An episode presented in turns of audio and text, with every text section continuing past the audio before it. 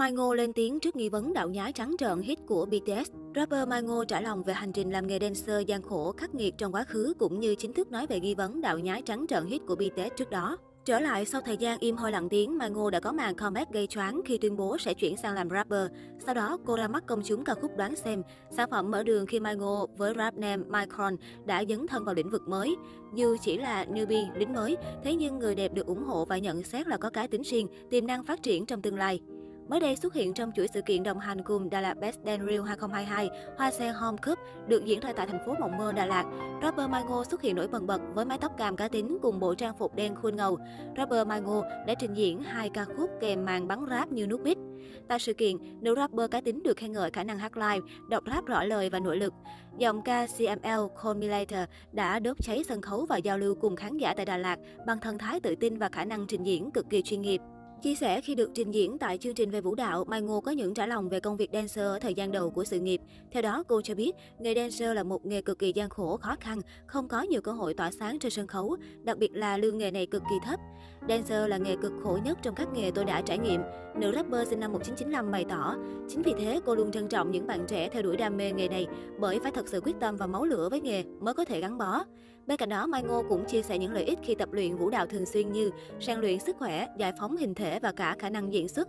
Cô mong Việt Nam sẽ có nhiều chương trình như Đà Lạt Best Dance Reel 2022, Hoa Sen Home Cup để có nhiều sân chơi cho những bạn trẻ yêu thích nhảy múa.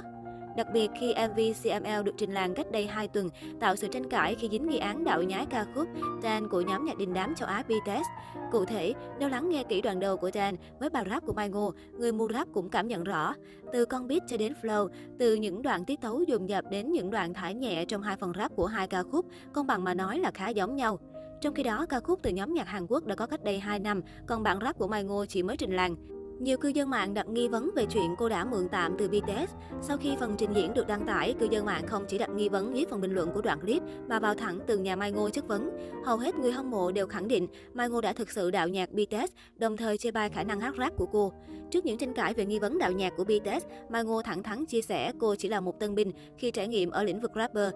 Tuy nhiên, cô sẽ cố gắng hoàn thiện trong tương lai, trau dồi thêm kỹ năng sáng tác và đặc biệt học hỏi các thần tượng lớn trong cuộc đời cô là Cardi B và Nicki Minaj. Nữ rapper xinh đẹp mong khán giả có cái nhìn tích cực hơn và chờ đón những sản phẩm tiếp theo cô sẽ ra mắt trong tương lai. Sau Call Me Later, Mai Ngô cho biết sẽ tiếp tục tung thêm nhiều ca khúc cũng như MV nhiều thể loại khác nhau qua mỗi tháng. Tất cả đều được người đẹp đầu tư công phu và kỹ lưỡng, bỏ ra khoảng thời gian dài để hoàn thành một cách chỉnh chu nhất. Bên cạnh đó, dự án đĩa mở rộng Extend Display bao gồm những sản phẩm âm nhạc mà cô từng thực hiện cũng được cô công bố trong thời gian tới. Mai Ngô tên thật là Ngô Thị Quỳnh Mai, sinh năm 1995. Cô là một người mẫu và vũ công tại Việt Nam, từng đạt Á quân của chương trình Gương mặt thương hiệu 2016 và gây xôn xao làng giải trí vì những phát ngôn thẳng thắn. Cô xuất thân từ trường trung cấp múa thành phố Hồ Chí Minh.